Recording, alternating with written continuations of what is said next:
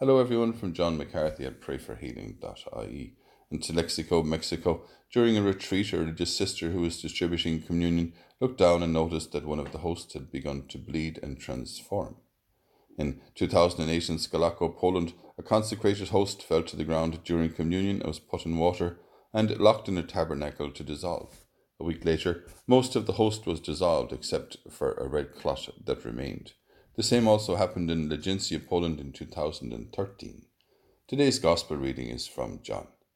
Then Jesus said to the twelve, What about you? Do you want to go away too?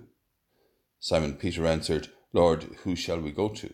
You have the message of eternal life, and we know that you are the Holy One of God.